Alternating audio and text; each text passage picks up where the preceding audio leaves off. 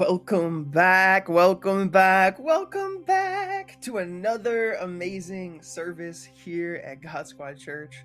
Thank you guys so much for being here. My name is Daylight, and I uh I help at this church do some things, you know.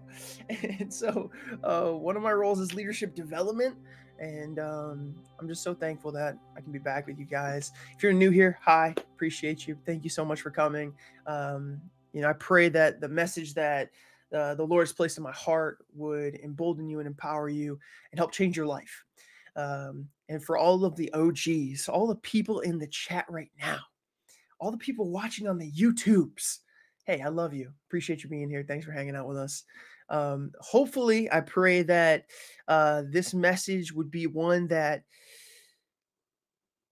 that starts to change the fabric of your reality it starts to change the way that you perceive your life, and it allows you to have a new relationship with God um, because it changes that dynamic of that perspective.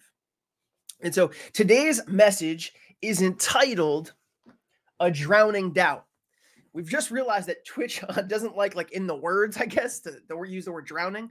This, this isn't exactly like there's going to be some overlap in the way that I talk about it, but we're not really talking about like drowning in water, but there is like the the okay, never mind. But it, it's more of a drowning in your problems, in your issues, in the way that you are handling life. Have you ever felt like you were drowning in problems and everything you have tried to do, every way you've tried to get past them, never seems to work. Today, I want to talk about three surefire ways to keep you drowning. Or, if you think about it, how not to.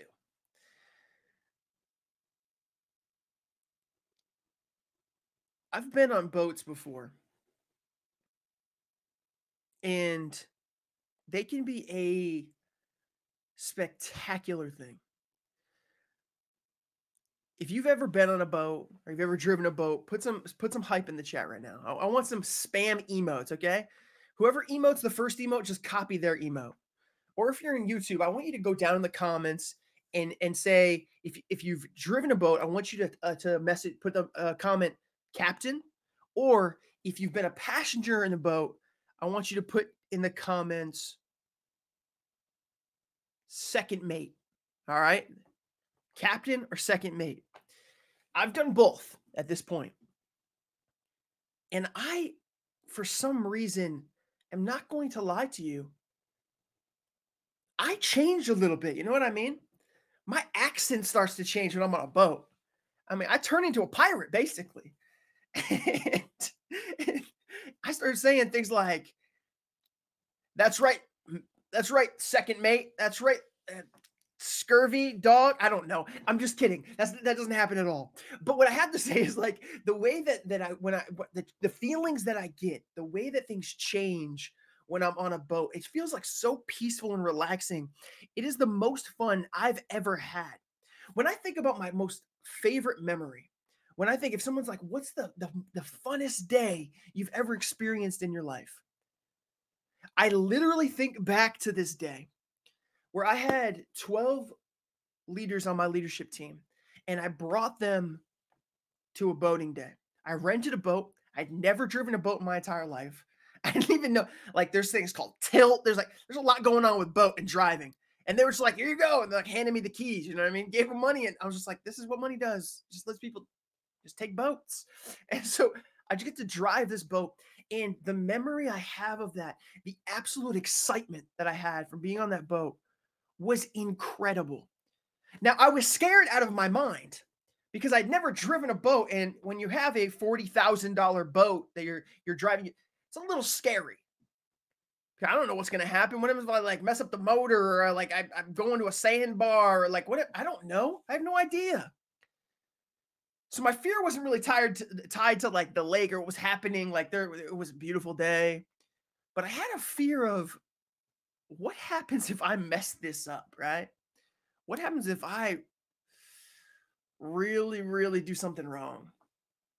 Have you ever played the game Atlas? Now, this is the most obscure game in history, so like you might not have played it. I played it with a couple buddies for like a week, a couple years back, and it's like what it exclaimed to be was it was supposed to be this game where you kind of like are able to create anything, and you're able to to the major part that we did was like we built a huge ship and we went sailing, and it's supposed to have a, a huge sandbox theme, and it, the the the the plan is really cool the idea behind the game was amazing. But the implementation was terrible. So me and the boys get to going and we build this insane ship. And then we start sailing it. And there was just random glitches in this game. There was one where we were sailing and the boat just goes like three miles in the air and it just comes back down in the water and lands and breaks into pieces. If you've ever played any games with boats, right? Like everybody's thinking the same game I am right now. Go ahead and comment it. Go ahead, say it. Say it. What's what's the game? I'm gonna give you a second. Go ahead and say what game are we thinking about when we think about boats? Everybody's thinking the same game. I'm gonna give you guys a little bit of time. Go comment it right now in, in the YouTube comments. Go ahead, write it down. Well, what game am I about to say? If you get it right, I'll give you a virtual pat on the back. when we talk about boats, the first game that pops into my head is Sea of Thieves. And Sea of Thieves, you get to, you know, employ these different vessels, right? You can captain this big old ship or this small little boat. But the dangers are still the same in the water. You might face a kraken, right? You might go against you might go against a creature that is literally trying to snap your ship in half. You should be nervous about that if you're playing Sea of Thieves and you're not equipped to deal with it. Now, when you're in Sea of Thieves, you've seen where like the ocean starts to really rage, where the storms come in and it's like rolling the boat. And it gives you a little sense of like, oh, this is dangerous. But it's nothing usually too crazy. But there's been movies like the movie The Perfect Storm. I don't know if you know what that movie is. I think it had like George Clooney in it and uh, Mark Wahlberg. But basically these guys were on this like tuna fishing trip and like they basically needed to get this haul in to have money for the season. And they got caught in this like really crazy storm that came in from all sides. But like the waves that they show in this movie are cataclysmic. They're they're, they're insane. They're like hundreds of feet tall and like they're like this little boat on this massive wave. And this is really the essence of what I picture this is the essence of what I feel what I feel like the disciples are trying to have you understand the Bible's trying to explain to you about the fear that the disciples had in Luke 8. Now, do I think the waves on the Sea of Galilee were eight? No, I don't think that. But I'm just saying the, the, the way that they talk about the storm, the fear that they had in them, it was the fear of death because of the storms that they were in. Now, before we jump into Luke 8, you have to understand something about the Sea of Galilee. You have to understand the setting where they were. So, the Sea of Galilee is an interesting, an interesting place because this sea is about 12 miles long and about eight miles wide. And it is known to have incredibly violent storms that happen on it and people often are like, "Well, what's wrong with this lake? Like, what, what's what's going on with this sea? Right? Like, what, what's wrong with this thing?" The problem lies in the fact of where it's located, and so it's way below every area it's around. It's literally in the middle of a valley. I think it's a valley called the Rift Valley, and it's in a very low-lying position. And around it are these giant hills, and even there's mountains to the east and what happens is is when the cold air, dry air comes off of the mountains blowing over it from the east, it creates an incredible battle in the air. And what ends up happening is it creates the perfect storm. And it starts to create havoc and chaos on the waters of the Sea of Galilee. And during this specific time, the disciples in Luke 8 22, they're experiencing one of these violent storms. Let's jump into the scripture. Luke 8 22 20 through 25 says this One day he and his disciples got into a boat and he told them, Let's cross over to the other side of the lake. So they set out. And as they were sailing, he fell asleep. Then a fierce windstorm came down on the lake. They were being swamped and were in danger. They came and woke him up, saying, Master, Master, we're going to die. Then he got up and he rebuked the wind and the raging waves. So they ceased and they were calm. He said to them, Where is your faith? They were fearful and amazed, asking one another, Who then is this? He commands even the winds and the waves, and they obey him. All right, that's the scripture we're breaking down today. And I want to get into some themes here, right? One of the themes you can see obviously in here is like the fear that these men are facing. And God kind of calls them out on it like, where's your faith at? What are you doing? See, they allowed that storm to control them. They allowed it to take precedence and dominate the way that they were moving through life and like rightfully so in some manner, right? Like they literally are being swamped, it said, like, which means that the water is pouring over on the boat. They're like, oh no, what do we do? Jesus just in the corner, like, like just straight out in the corner. And the boat's like, and they're like, ah, and they're panicking. Like, I, I kind of get it from that perspective, right? Most people I know would be in the same situation. Have you guys ever seen the movies where like something starts going bad and like one of the characters will grab another person, and be like, oh, and like throw him down? It's like nothing to actually do with what's happening. It actually slows them down from like running away, but they still do it. That's how I picture these guys were. That's how I picture most of my friends would be, man. They would just like they'd be like, "We ain't gonna make it!" And just start shaking. I'm like, "What? What? What are we accomplishing here?" But we do irrational things when we're scared. We disconnect what we know and we allow our emotions, our emotions to take over. And we become controlled by fear rather than keeping calm and conquering the water that's swamping our boat. Because if you know anything about boats, or if you've ever played Sea of Thieves where you take the buckets and you just unload them, you understand that the most logical thing to do in that moment is to get to solving the problem, right? We repair the side of the ship. We we go downstairs and we, we empty the boat. Like there is a best practices procedure. It might not work, but there is a best practices that we should be immediately drawn to. But when we allow fear to take over, that completely thwarts every good idea. Actually, when we let our emotions take over, what happens is we become completely illogical and we tend to do things that don't make sense. We're all gonna die! things that accomplish nothing.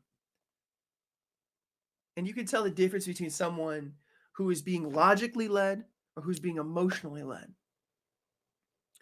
Some distinct notes I want to cue in here when we talk about this scripture verse.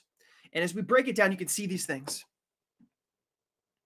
And this is the idea of fear over faith, right? As God rested in peace, they panicked. As God stood in command, they cowered. As God pointed them inward, they looked outward. Let's break that down a little bit. As God rested in peace, they panicked. Jesus was out cold in the boat. Do you think he didn't know the storms were like it just didn't scare him? He knew that that storm was under his command. He knew that he was still in control. He was peacefully sleeping. And if the the disciples would have taken a moment and just realized, oh, if, if Jesus isn't panicking in this, if God is here and he's got this, like I shouldn't be scared. I shouldn't be fearful because the Lord has this. And when I say as God stood in command, they cowered, Jesus was like, Ugh. Waves, what are you doing? Calm down. Wind, stop blowing. And boom, it goes calm. As the disciples are like, ah, ah, ah, ah. as God stood in command, they cowered. And as God pointed them inward, where's your faith? Like, where's your faith? They only looked outward of like, oh no, oh no, oh no, oh no. And they let the anxieties and the storm dictate the control of them. What you can see here is when you just look at it from a general overview, the disciples just did the opposite of what God either wanted or did. And it caused them fear. It caused them to panic. It caused them to do illogical things. See, when you understand who you are in Him, there can be a supernatural peace even in the greatest troubles. And sometimes we equate this idea of like trouble. We think that like storms only happen to like bad people or storms only happen like in certain situations. But the truth of the matter is, is like the Bible shows us, like storms come, right? Hardships come, problems come, and I'm using this as an understanding, an allegory to make you make you understand the storms of life are going to come, right? Hardships are going to happen, but this was a real storm for them. It was a real, like, real life problem. It was tangible. And the same thing happened to Jonah. But what I find interesting is the storms came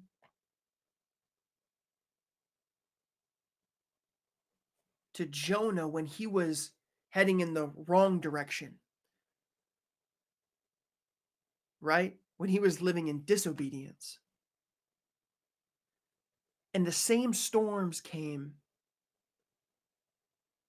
to the disciples when they were heading in the right direction, when they were living in obedience, right? They were literally following Jesus. And I find that so interesting because the storms and the hard situation doesn't necessarily mean you've done something wrong. It could be that you're doing something right, or be a simple side effect of a fallen world. It rains on the just and the unjust. The storms will come no matter what. It's your ability to gain perspective and realize by the leading of the Holy Spirit that you can see through the storm and understand what God has for you through the storm. I truly believe this with my whole heart that some storms are meant to disrupt your disobedience. It's meant to wake you up. It's meant to be that that cold water when you were sleeping. And that storm comes to disrupt your disobedience like it did for Jonah when he ran from God. In other storms, I believe they're meant to obstruct your obedience. two different storms, two different directions. And both of them bring you back to the reality of the situation you're dealing with. So I believe some storms are meant to disrupt your disobedience, and others are meant to obstruct your obedience. So, how do you sort which is which? You have to take some time. You have to look within. You have to realize, like, where it is that you're walking in right now. Am I running from God right now? Or am I trying to chase after God? Are these storms being sent because of my disobedience? Or am I walking in these storms because I am trying to chase after God and the devil wants to disrupt me? Or is this just a circumstance of a fallen world and hardships come? But a Christian that is passionate about following God will even use the storms that come just naturally because we live in a fallen world. They'll use those storms to draw closer to Jesus. They will. And the truth of the matter is, is your storms, your hardships, your problems, the obstacles that are standing in your way, they will do one of two things, but they will move you. It'll be a choice you have to make. That in that storm, will I move towards Jesus or away from Jesus? Because when the waves are being tossed and the boat is being slammed against, you're not standing still. Something is happening. And you might not even intentionally be meaning it, but you are unintentionally drifting. But no matter what, you are moving. So think about the intentionality that you can have in the storm. It'll change change the way you frame it. Move with intentionality. I know for me, I would rather be the one captaining the ship when I'm facing the storms. You've seen it in a lot of movies, a lot of concepts where like these characters that were supposed to be great and grand and leaders they're like get paralyzed by this fear. And you can almost say that they always play them they always play them with like this really dramatic scene where they're just sitting there like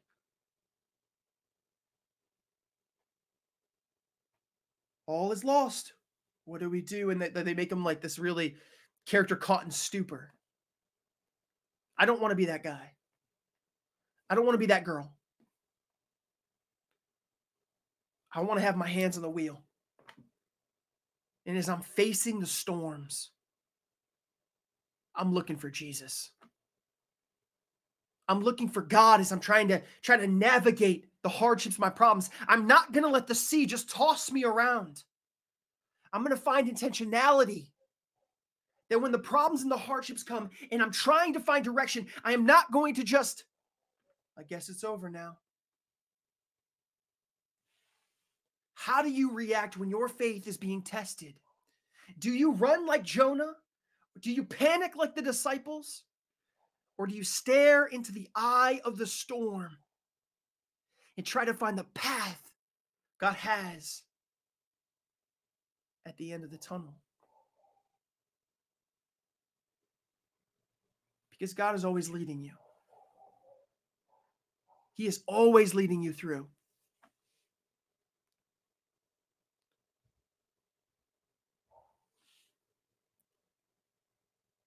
See, this is a repeated trend in the Bible. Whether it's Moses fearing death from Pharaoh,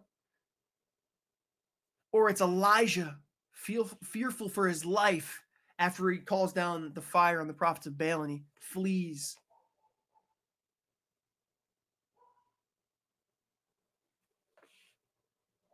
Begging God to take his life.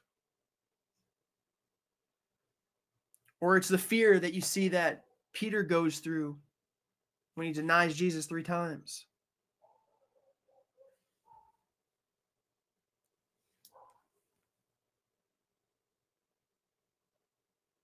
The truth of the matter is that no matter where,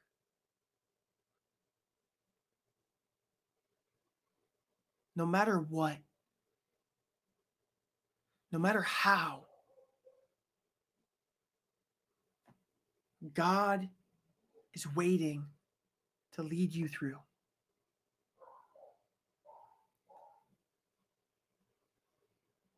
And one of the natures we have as men and women, as humans, is to lose God in the storm. We tend to lose God in the storm.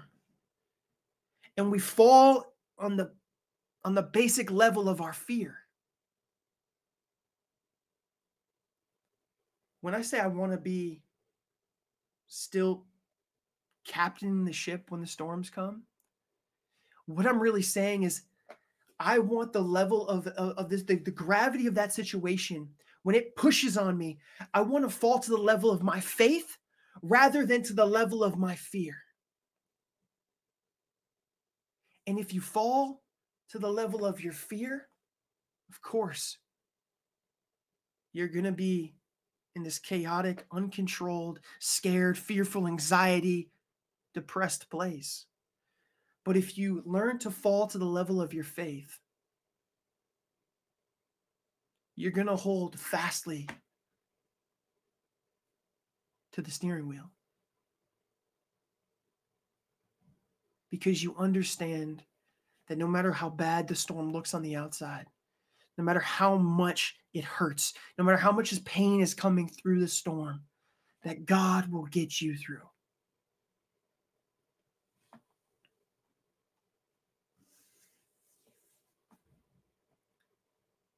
We often, when we're surrounded in our storm, we, we can't see logically what's on the outside. We, we can't. We go through the storms, and that's all we can see. That's that's we're in the situation. It's hard for us to gain perspective when we're in the storm.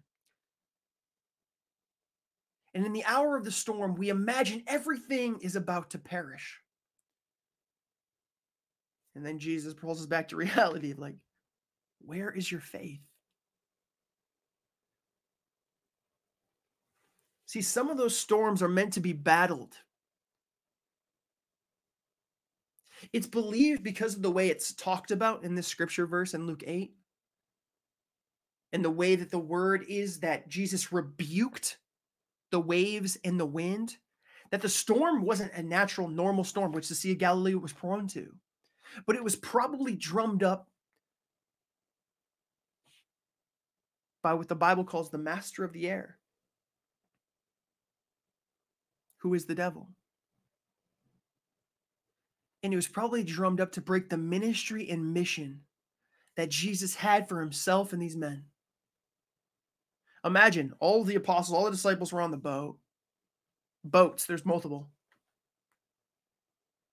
Jesus, the Son of God, like what better of a time than the devil to be like, this is my chance. Jesus wasn't even phased. Was like, it didn't say Jesus woke up startled with peace. He knew he, he, he knew where he his place was. Some of these storms are meant to be battled. And if you're unsure, pray. There are wars being waged in the heavenlies. Your prayer life can be a deliberate strike to the powers that are working against you and other people in your life.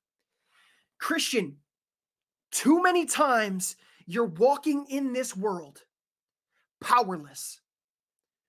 When you have been empowered by God, you've been empowered by the creators of the heavens and the earth the one who created the winds and the oceans and the tides and every star and planet. You were created by him and you're empowered by him. Stop walking in this world thinking that your, your life has no purpose, that it has no meaning, and that it has no power. If you're walking with God and you are astute after Him, if you are laser focused on Him, you can walk in power. God created you in his image. He has placed the Holy Spirit in you. When you said, Lord, I give it up to you, I surrender my heart to you. Walk in that power and realize that that power can come through prayer, that that power can come through an encouraging word, that that power can come through opening up and seeking the mysteries that lie within the Bible. You're in a battle. Step out of the stupor. Step out of the days that you've been living in. This life is not meant to be lived just drifting through. It's meant to be lived with intentionality. It's meant to be to be lived with that that prayer in your heart wielded like a sword.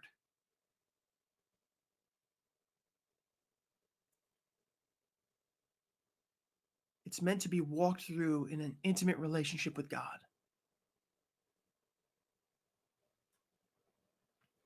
I think it's funny how Jesus reacts in this situation.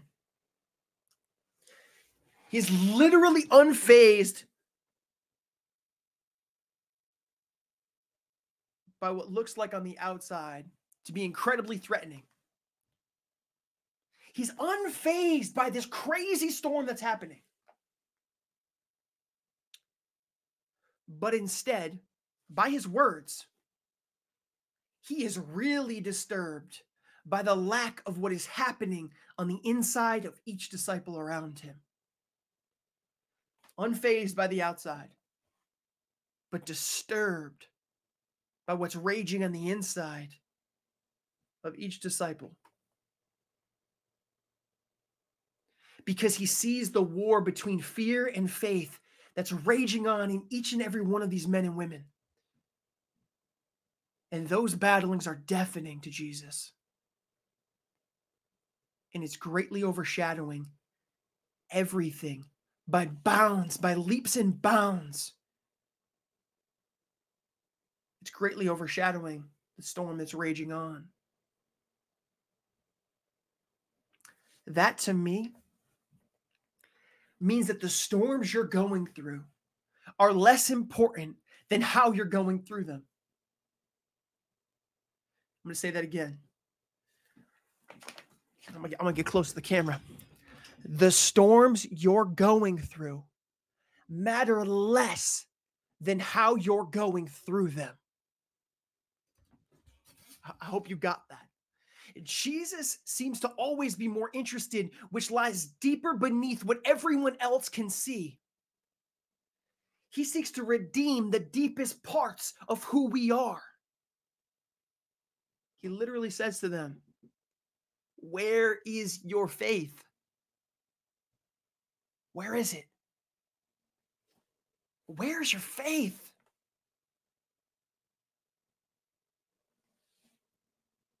That's literally undressing the inside. Because that faith would have dictated different behavior.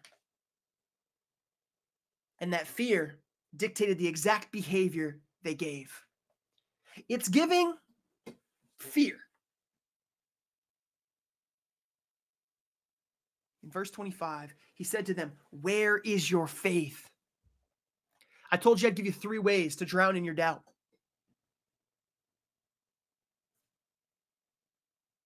Three ways.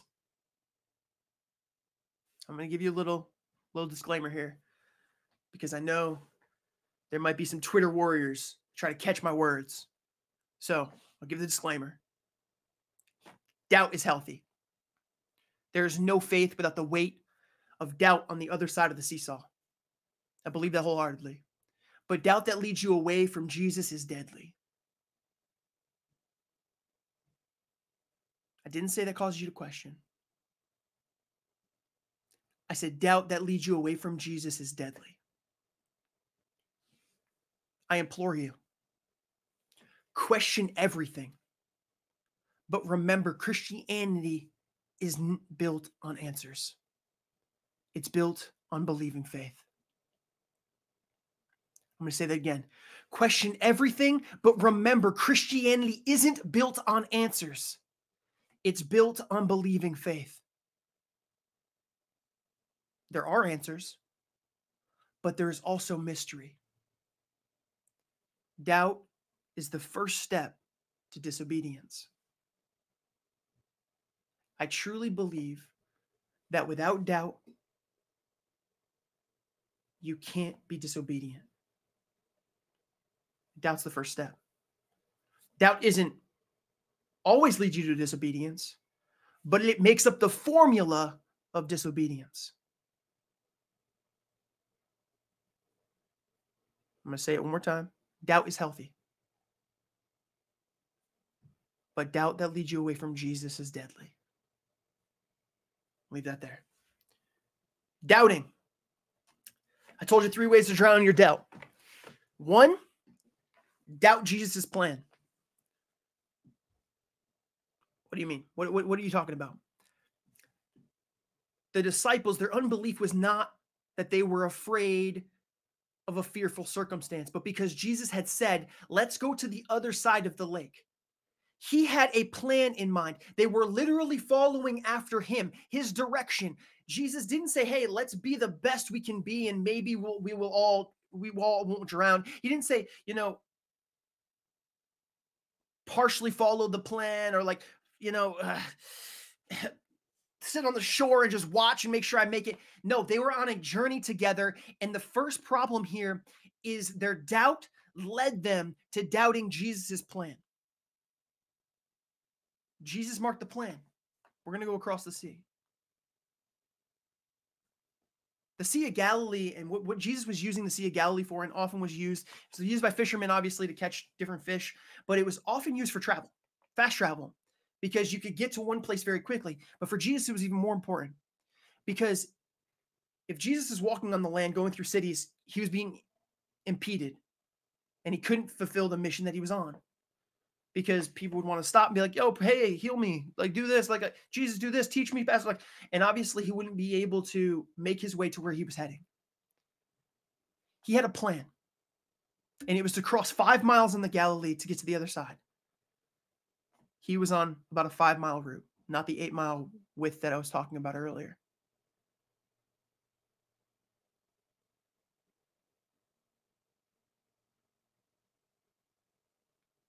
Doubting Jesus' plan is a surefire way to drown.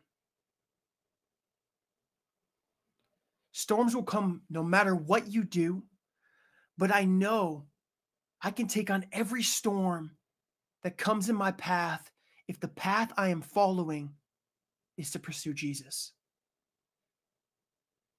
Like, you should be really, really scared.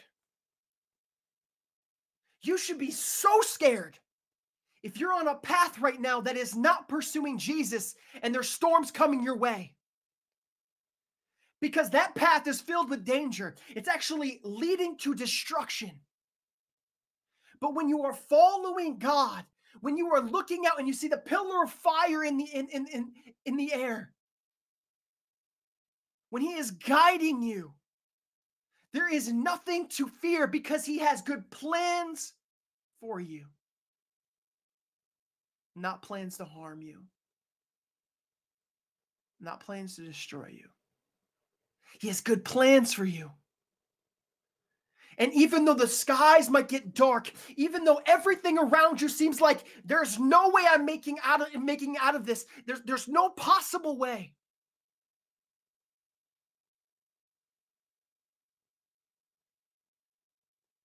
He's simply whispering, Follow me, I have you. I have you. I have you. So, the first surefire way to drown, to drown in your doubt, is to not follow Jesus' plan. He had a plan for the, the disciples, they knew the plan. They panicked. I don't even want to know what they would have done if he wasn't there. Number two, a surefire way to drown in your doubt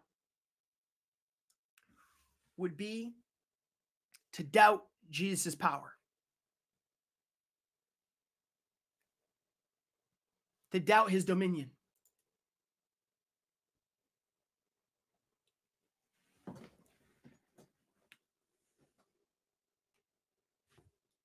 And if you do that,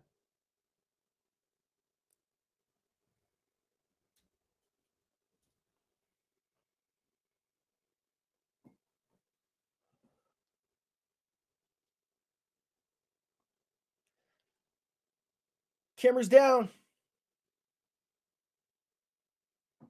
We're good. I think. Beautiful. Awesome. you know what that means? Someone's trying to keep you from this next point. Someone's trying to keep you from the rest of this sermon. And I promise you, if my camera goes down, I'm going to keep I'm going to keep preaching. And you might have to close your eyes and tune in and really not get distracted. Because if you want to keep drowning in your doubt, the second way to do so is to doubt Jesus' power. See, the circumstance that they were in was never the issue. The storm wasn't the evidence of their disbelief, it's how they reacted to the storm. They allowed the difficult circumstance that came into their life to have control. And guess what? God doesn't just want, He doesn't want all of you when you feel like it. He doesn't just want you when it's easy or it's beneficial, when everything feels right when the worship is coming in just the right way, when the message is hitting you right in your situation. He wants you every day, every second of every hour. He wants all of you. He says, daily follow me. He says, pick up your cross and daily follow me. Daily daily. He is a jealous God. Whoa, what do you mean by that? What do you what do you mean by that, daylight? What I mean when God when I say God is a jealous God, that doesn't mean he envies you, but instead he deserves you. And when he does not get all of you, he isn't satisfied. He deserves all of the worship, all of the praise, all of the honor and the adoration because they are His alone and for only Him, because He is the only one that's truly worth it. And He won't settle for any less. The storms, those hard times that come, are going to rock your boat and they're going to fight to steal God's glory by taking your attention and making you focus on them. They steal God's spot. When we begin to doubt that God is in control, that his power is sufficient, that he is sovereign.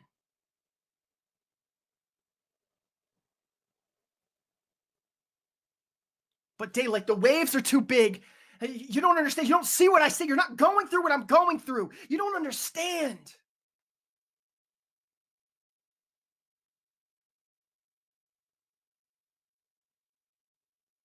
It's going to kill me.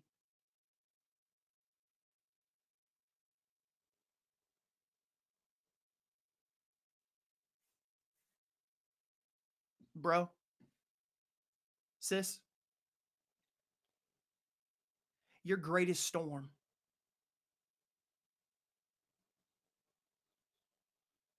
Your greatest storms are so tiny in the fingertips of God.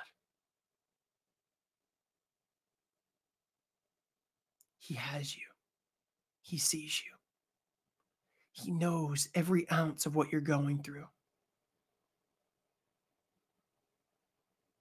And in Him, you can have the victory. lean against him. Trust in his sovereignty, trust in his plan, trust in his power. Too many times we allow the storms to take the place of God and we give them too much reverence. We give them too much of our attention because we place too much on their power when they were but infinitely small in the fingertips of God. He created them.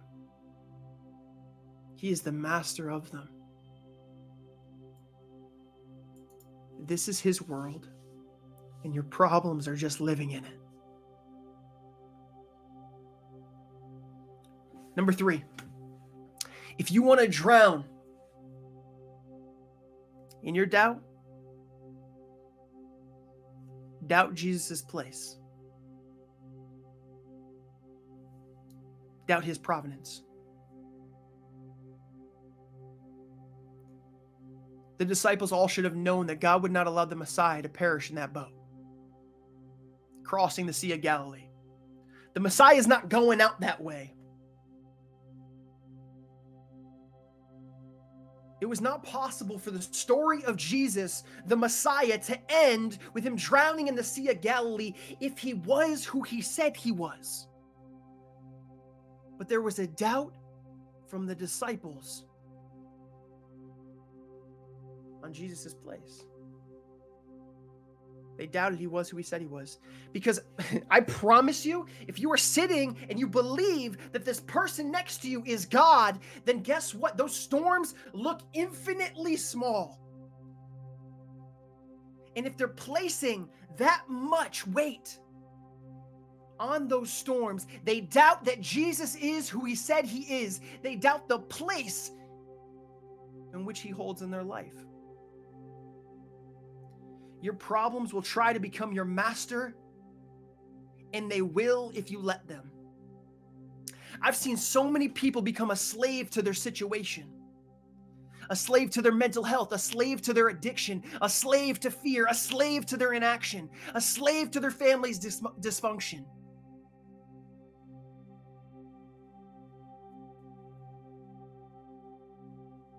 You know what? Like, too many times, I've also seen those moments of hardship enslave you to what you used to escape them.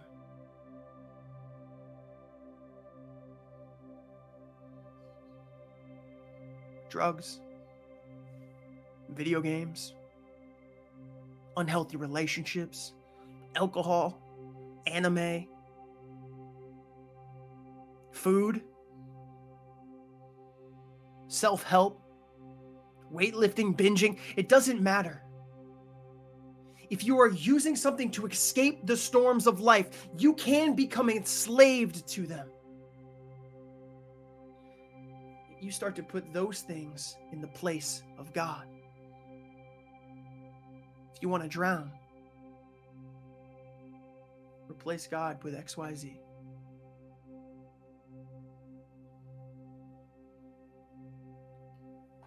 Who is your God? The answer can be found in where you put your time, where you place your talents, where you give your treasure. Don't allow Jesus to lose his place in your life. The rest of verse 25. They were fearful and amazed, asking one another, Who then is this? He commands even the winds and the waves, and they obey him?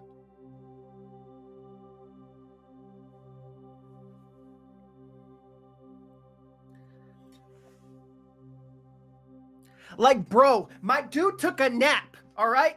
Jesus is still there. Like, all the things he had already done in Luke still happened. Like, what do you mean? It's like they had a memory reset. They were fearful and amazed, asking one another, Who then is this? How did we come upon this Jesus? Like they were following him. Mans took a nap for a minute and, the, they were like lost control of where they were. They, they didn't even know what times, like Doctor Strange type stuff.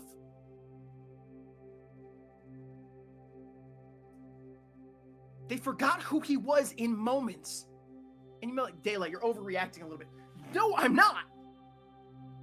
Listen to some of the things that Jesus did just earlier on in the book of Luke. How about the fact when he was born of a virgin in Luke 2 8 through 20?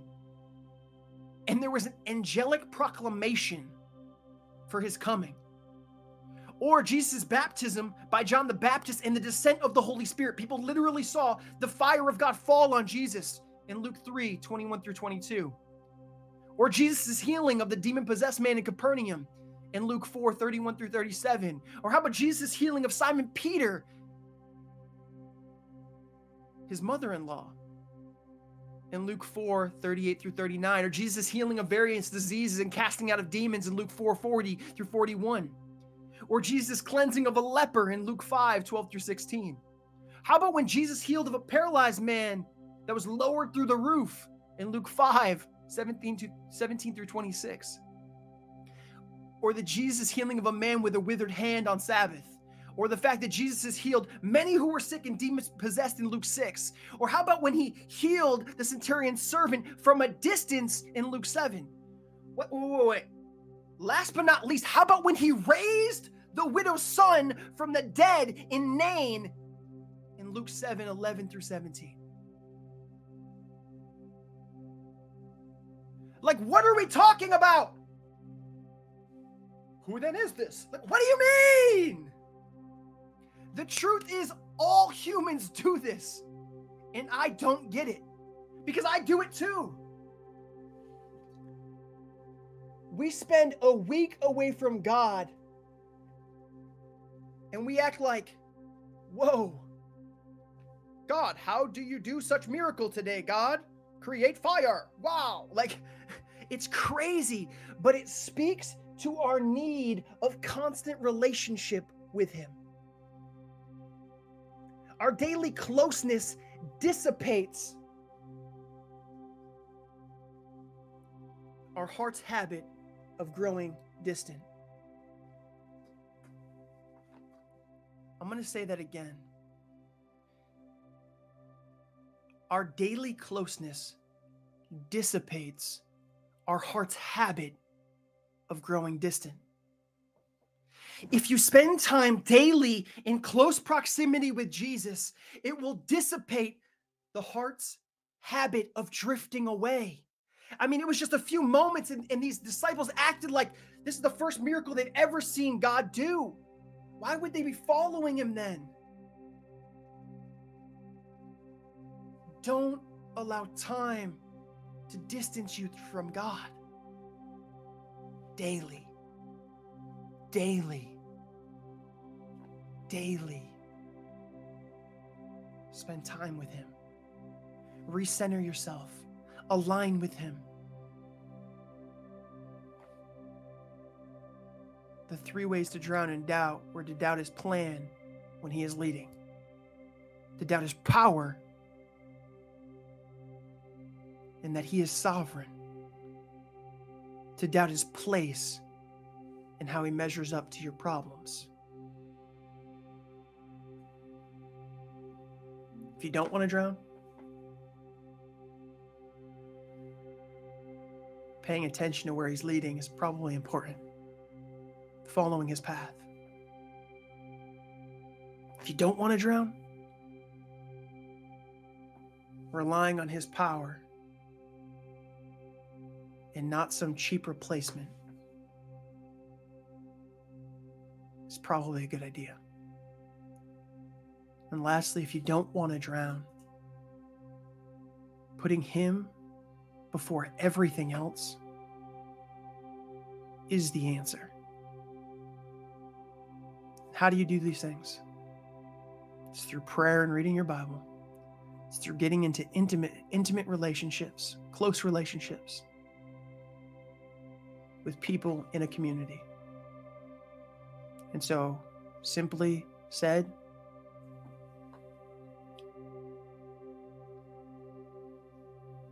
read your Bible, pray, get into community. And lastly, learn how Jesus designed you so you can begin to serve. Because in the in the ladder of serving, you realize your place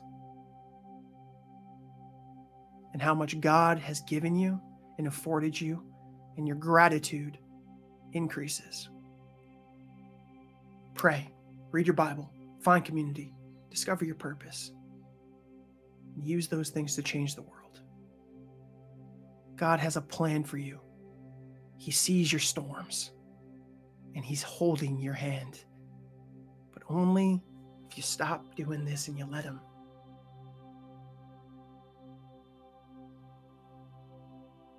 Don't let your distance keep you from what the Lord has for you. If no one's told you they love you today, we here at GodSquad Church, and I, I love you. We'll talk to you soon.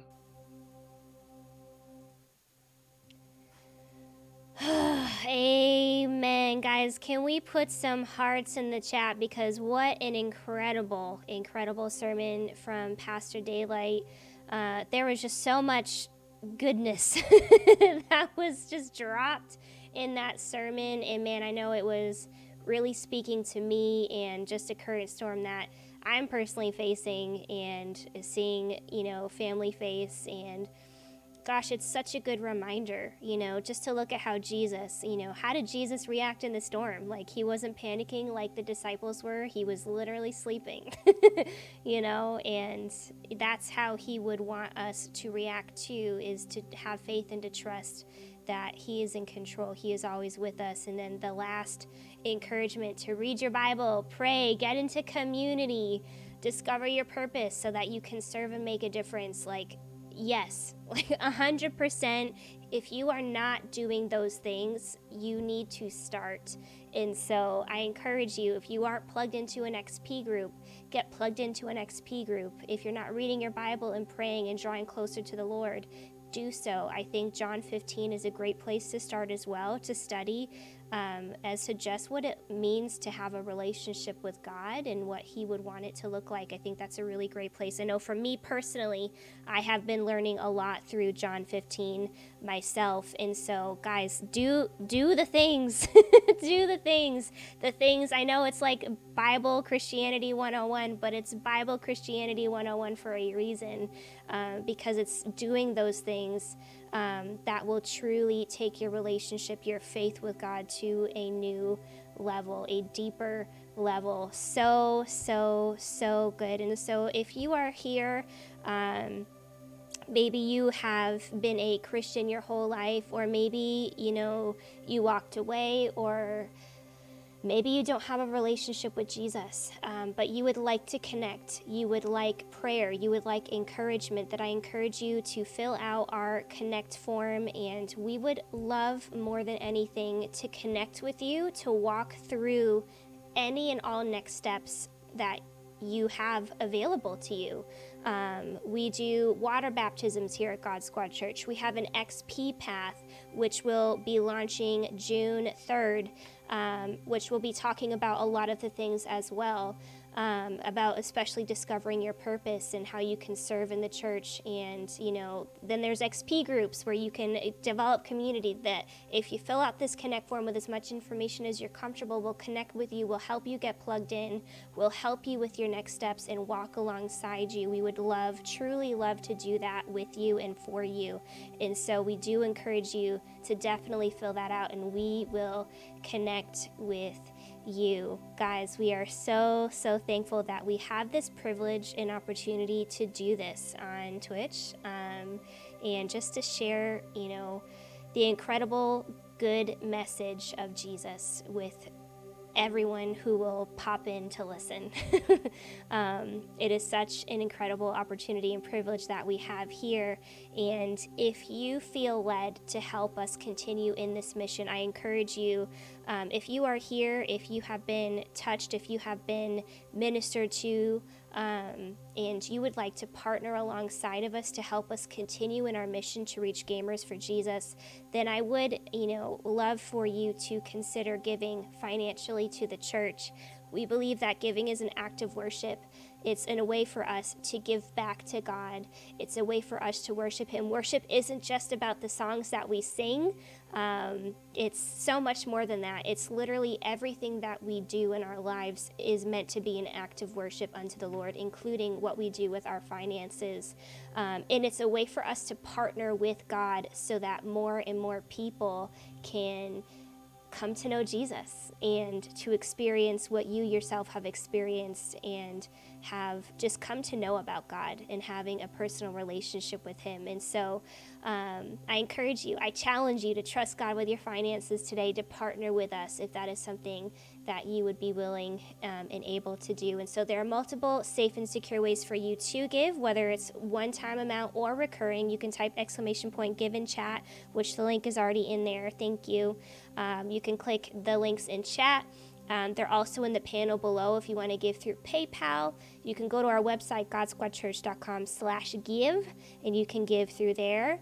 Um, or if you live in the United States, you can text any amount to the number 84321 and you can set up some very quick and easy text to give uh, giving options through there. And so, guys, thank you so, so, so, so much for your generosity um, and for your giving because it's because of your faithfulness and generosity that we are truly able to continue doing what we do here at GodSquad Church.